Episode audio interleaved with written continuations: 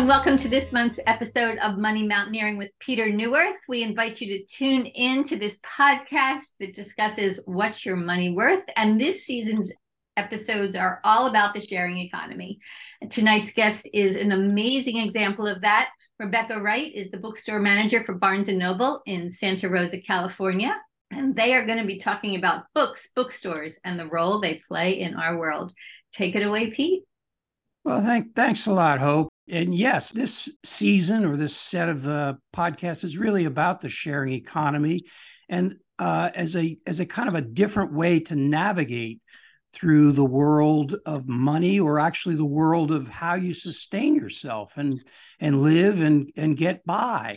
And um, books are really really important to me. I mean, I'm I'm an author, as probably pretty obvious, but I also I love books and among the things I lost, the, in fact, the, the most valuable things I lost in the fire was my collection of books. I mean, all my books that were, were, all my friends and all of the bits of wisdom and the way I navigate through the world. So when I lost my home and I lost all my books, I had to replace them. And I replaced them in part through the generosity of uh, and the sharing of books that others had and the gifts that I got, and picked some up at thrift stores, some at used bookstores.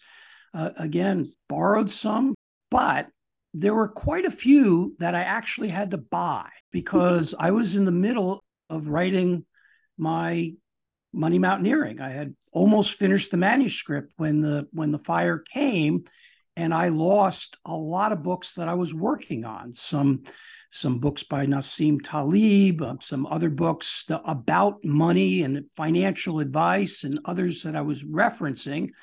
And so I went to Barnes and Noble, and I replaced almost all of the all the books that I needed to finish the book. So really, for me, the books I now have in my home are a combination of books that I've gotten through the sharing economy and also books that I bought at, at Barnes and Noble. And when I went to Barnes and Noble, I went to my local Barnes and Noble in, in Santa Rosa and um, found not immediately, in fact, soon enough, that it was Becca who was the manager of that that bookstore. In fact, I met Becca because uh, she is uh, one of the people that runs an, a local open mic uh, here in Santa Rosa. But it, it's and we'll get to that in a little bit. But but right now, I, I I really want to talk about her role as the manager of the local Barnes and Noble, which is a terrific store. So let me start by saying welcome, and it's great to see you in, in uh, through the screen. I mean, usually I see you in the real in the real world. so let's start with how did you come to be the manager of Barnes and Noble? And I know you love books, and tell me a little bit about your journey that that got you to uh, to that role. Oh, it's it's actually a pretty funny. It's a cute story. So, um, my first job ever. I was in junior high and I volunteered at the local library for their summer reading program. And I helped with all of the kids that would come in and they'd share the books that they read and just be so excited about them. And we were able to encourage that love. And I don't think that ever really left me so when just Barnes and Noble kind of became an opportunity, I couldn't help but jump at the chance to be able to continue that sharing of passion about books and learning and just the overall joy of reading. So I was really lucky that that kind of fell into my lap for me um, that I'm still able to pursue a career in something I'm so passionate about. Now, now was that was that Santa Rosa that that that you grew up in? Where where, where no, I grew up in Southern California mm-hmm. in Monrovia tiny little cute town. I moved up here to Santa Rosa about 10 years ago now. Fell in love with the community. I think it's been a great area for creativity and exploration. So I'm glad I landed here. And um, you always loved books as a kid. And did you? I mean, I know you. I know you're actually a, a writer yourself. I mean, when did you move from reading to writing, and how did that all play in your? Oh, I mean, it's always been a a tied in piece you know, I wrote a story. I was like in first grade. It was about fairies. Um, and I kept it. And then just it kind of grew and grew. And I, in fifth grade, I had just changed schools and I was the brand new girl and everyone had grown up together. So I was struggling to make friends and fit in. And I wrote a story about the new kid in school. And so that was a way I was able to express and work through some of those things for myself. Um, mm-hmm. Um, and then it transitioned into poetry because it was an easier way to share shorter snippets of ideas that I had. And that just happened to be my outlet. And so I've kind of just continued that from there. Did the books that you read as a kid, did they come from the library or did you go buy books or did you borrow books? I mean, oh, I was a big library kid. Like every weekend, get my stack of books I just wanted to consume everything that I possibly could. Um, in junior high, my English teacher, Mrs. LeBeau, was fantastic, and she had her personal library collection. And that's um, I was introduced to Mary Higgins Clark. It was my first kind of intro into the adult thriller mystery world, um, and she introduced me to that. Just I kept consuming everything I could find, and I was ready for that next step. And she was able to kind of help continue that for me. Uh huh. And so, one of the things that has always struck me about your bookstore is just the kind of amazing, well chosen variety of books. So, how do you do that? Does it come from how well read you are or does it no i think well i really you come to rely on your team a lot and when you talk about curation which is what um, you're saying like how books are placed where they're placed what titles come in it's um, important to remember that there's no like one right answer for that because we will carry books that are those tried and true authors, the Pattersons, Bill O'Reilly, that will always have the trending romance authors, Colleen Hoover. But then when we look at um, getting in those more local authors, it's so important to build that relationship and to listen to what the community wants to read. So it's having those conversations with the people that come in the building. What do they love to read? What do they want to read that they haven't seen? And then I have a great team behind me of leaders who are very well read and well versed and know how to kind of navigate the system and find some of those answers and try to help bring in some of those lesser known titles. Well, it does seem like it, it is almost a community center. So it, it really is part of the local scene here. And it sounds like you you also choose the books based on what people want to read. And how how do you find out what people want to read? Oh, you just have those conversations. People come in the door every single day, and whether they're looking for a specific title or just they're like, oh, this is what I read recently that I loved. Book people are always willing to have that conversation with you because they want to share what they love and they're always willing to get feedback from you. My to read list is a mile long because every customer I come in contact with says, oh, I read this book and it was fantastic. And I'm like, let me add that to my list because I want to know what the community's reading because that will help me train my team and develop my team to find those titles how big a team do you have? I mean, how, I mean, I, I didn't even know that. I thought there were sort of the, the manager who makes the decisions and some clerks at the at the um... no it is it is like an entire effort we are all booksellers in my building so i just happen to be the one that makes sure everything runs smoothly but our very at our very core base that's what we are we're oh. booksellers oh. um, so my children's lead talks to all of our children's customers. And if there's something she hears that's going to be great that's upcoming, she'll bring that to us. My receiver keeps track of the trending titles that are coming in. If we're seeing an uptick in orders for specific authors, they'll be, we need to make sure we have this, this, this in store. So it really is an entire team effort. Um, we have about 20 people on staff total and all of them are, are, just book lovers. They all have different areas of expertise. I have a history major who can tell you about every history book we have in the store. I have a manga expert. I know nothing about manga, but they know about every series, what age is appropriate for. I have a girl who has studied psychology who will go through personal growth. So, really, it's about having a team who knows all of these different genres, and we're also willing to share information. So, it really does reflect what the entire community is studying and requesting and looking for. Okay, so this displays a little bit of self-interest, but but how do you choose your money books? Oh, money books. I do have a bookseller. When I needed some investment in- information, I went to him to ask, and he will say, "This is a great title. Um, if you're starting off, you want to look at this one." So it's really about doing that as well as using our sister stores, because you know we're not going to have that title knowledge in every single one of our stores, but I can easily reach out to my store in Walnut Creek or my store out in Fairfield and say, hey guys, do you have anyone who really knows this area and knows what books we're looking for? And so it's about pooling that information.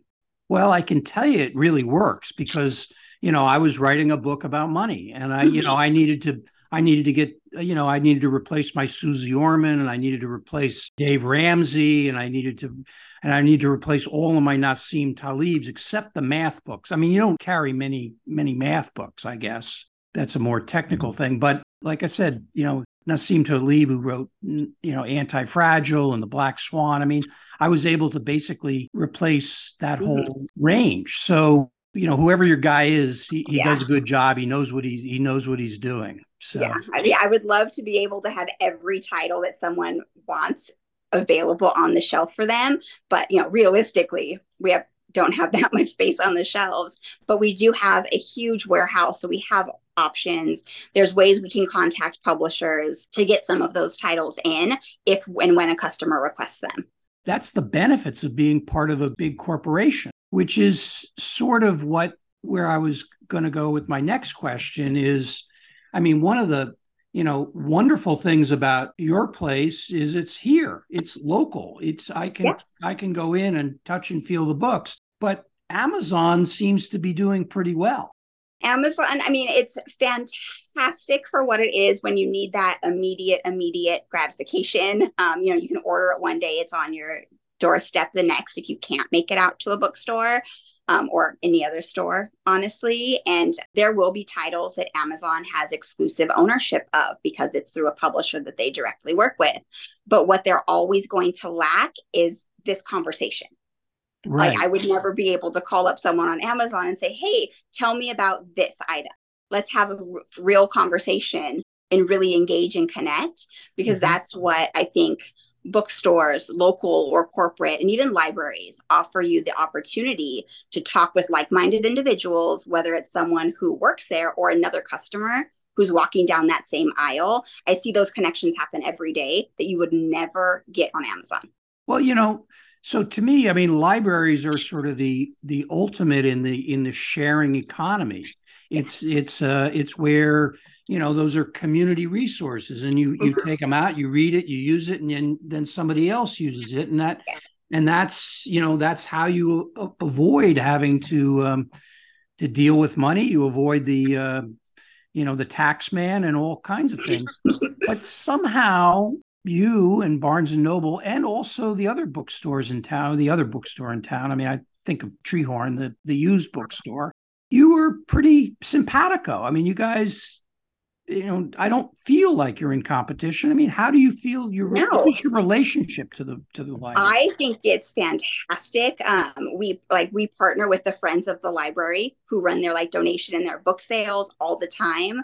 Um, when we're able to give them titles we do. I don't know how many times if someone's come in and i don't have a book right away. I've suggested the library. I suggest they head down to treehorn the used bookstore because they might find this old edition they're looking for and they do the same for us too because really at the end of the day yes you know we want to make money we want to support the bookstore but we also want to get that information into your hands help you find what it is you're looking for I guess you are part of the sharing economy then, because um, you you share with the library, the library shares with you, mm-hmm. customers mm-hmm. and books go back and forth. Yeah. So, so maybe you know, and and I do believe money is part of the sharing economy because sometimes you share your money and sometimes you loan money and sometimes you give a few bucks to somebody that that needs it for, for whatever and then, then they give you money back. Um, yeah, there's times where we have um, like local self-published authors. They haven't been picked up by Simon and Schuster or Random House, but they have their physical books and they want to try to sell them. And we're able to do like consignment events and get those books into the store so that we are helping them. It doesn't help us. It's a very small margin that we even get, but we're offering that author an opportunity to have exposure, to meet the community. We hold local events, we do little book signings for them because we want to help support that local author as much as, you know, the Pattersons in the world. And you guys were very good to me. I mean, you, you had me in your window for a while for with with all the other local authors, and that's that is a wonderful thing for a, an author who lives here. How do you see the relationship between the, the bookstore and the author? I mean, in in I mean, I I I think a lot about the the relationship between the publisher and the author, which mm-hmm. sometimes is acrimonious and sometimes it's yeah. very you know synchronistic. What about the bookstore and the author? Well, I think it's um when it's these local authors, it's really about that communication piece. And you find a store that's willing to support you and to really being able to bring you in. You have to have that open communication. We've had local authors come in where they want to try to sell their book and we have to have sometimes honest conversations about whether or not that's a title that the community wants to would, would read or if that's a trend we see.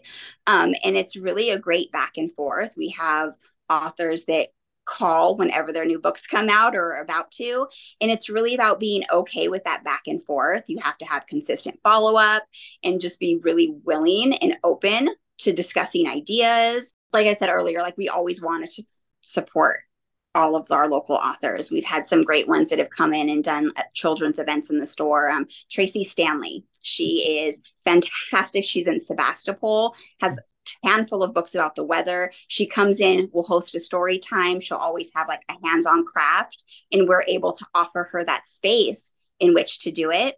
Um, mm-hmm. Um, there's another local author, Morgan Cochran, who wrote the ABCs of jug band music. He'll mm-hmm. bring his instruments in. And so it's really about being comfortable offering the space and finding the right time and the energy of what's going to be best for both parties. Well, and and uh, the one author you didn't mention that that I the, the event that I came to was Maia Kobabe, which was wonderful. I mean, that was that was a, and I would never ever have picked up Air Book, and uh, he wrote Gender, Queer, Gender yes. Queer, which was a was a banned book. It's one of the most banned books in in in America. And yes, it, yeah, that was a fantastic event, and we actually were able to partner with that because of one of my current booksellers, um, Parker Hinton, who is they are involved with Positive Images, and Positive Images had a partnership with Mia. So we were able to connect that way through it, the community.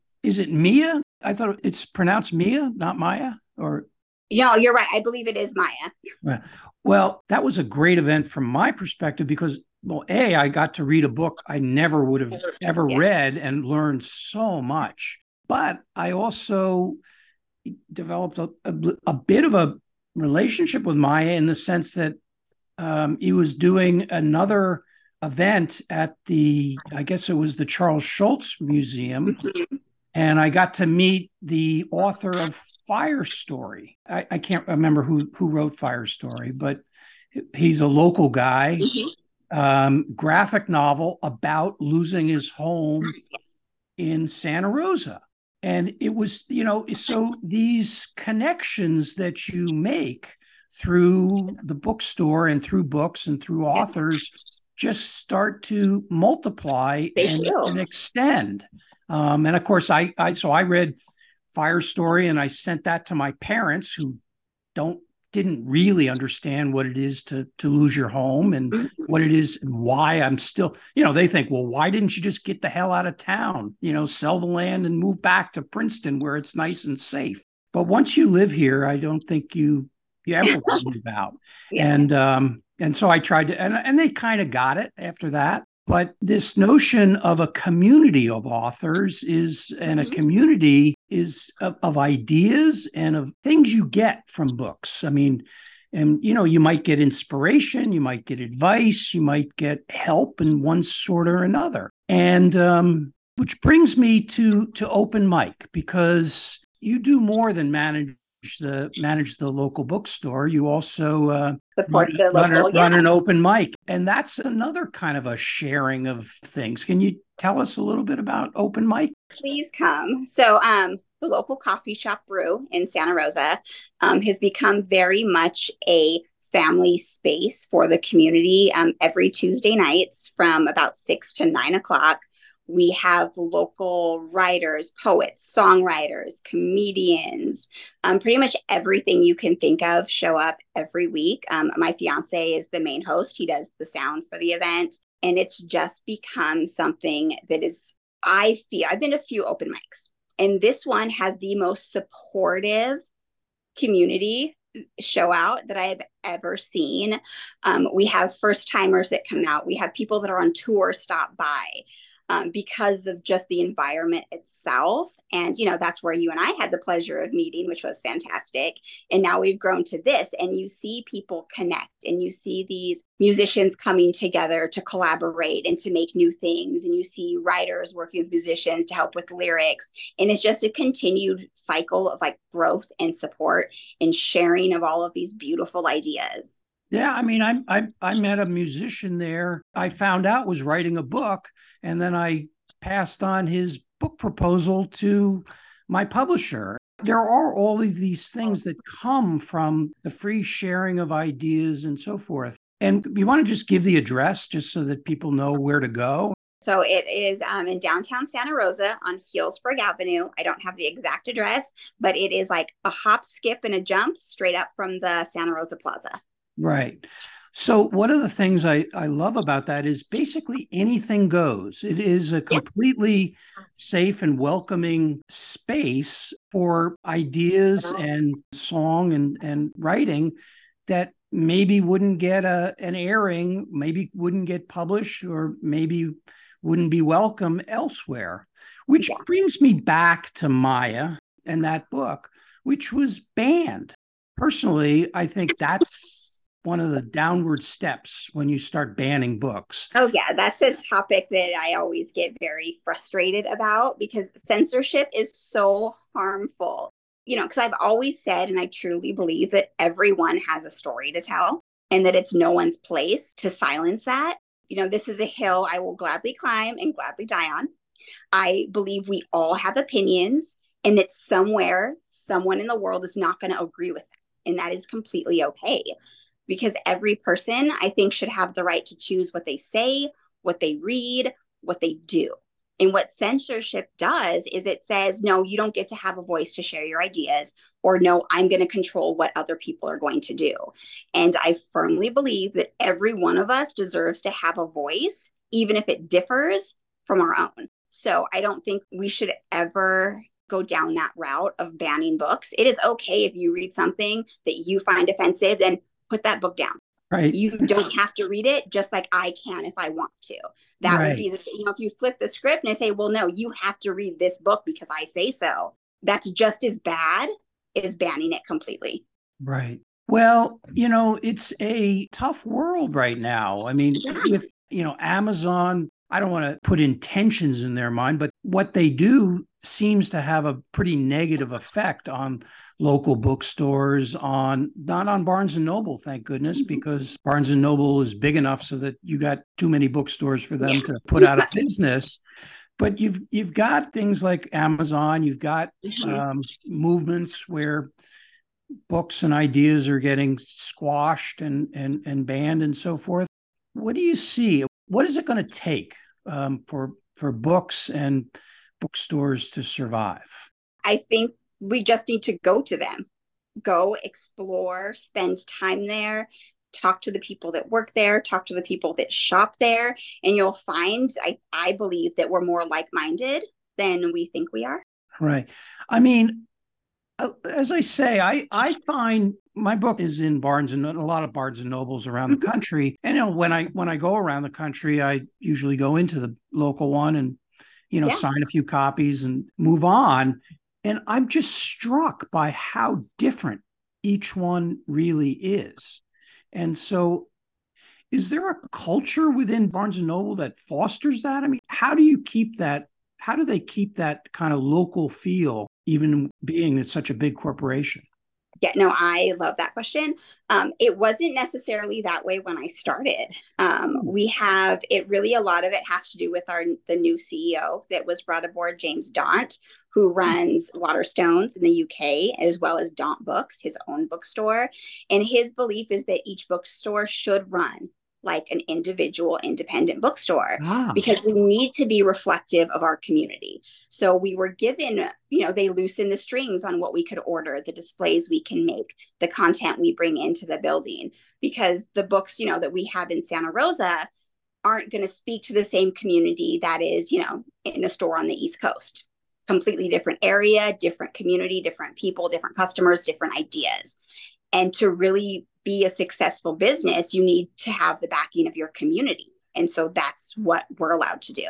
Yeah, I mean, if it's anything that gives me hope in the in this world is that it does seem like things are breaking down in some sense and then each community is sort of finding its own way. You know, and that's my thing about the sharing economy. The sharing economy works in the real world in a local setting because you know, we're probably only two degrees of separation away from any other person in Santa Rosa. Yeah. And because, I guess, of COVID and, and a lot of other factors, you know, each community is almost on its own and finding its own way to navigate. And, and mm-hmm. again, I think the sharing economy, the community based way does seem to work. I mean, it's working here.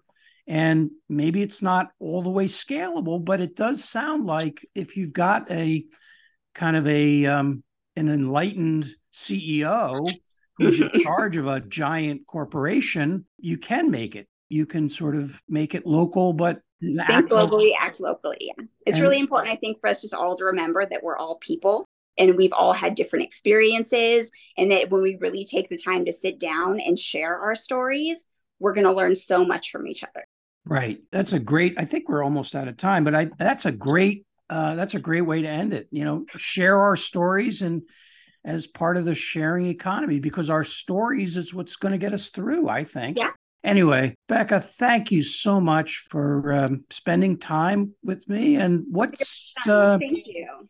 And and when am I, when are we going to see your book in in print, or we or am I going to just still have to listen to bits of it at open mic every Tuesday. It'll, it'll, get there. It'll get there. I've gotten a lot of nudges in that direction. So hopefully Great. soon.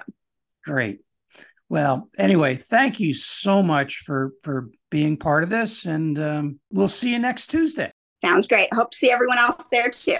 That's awesome. We always want to see you on Tuesday. So, Becca, I love that. Everyone has a story to tell. I couldn't agree with you more. And censorship, no, not a good thing, right?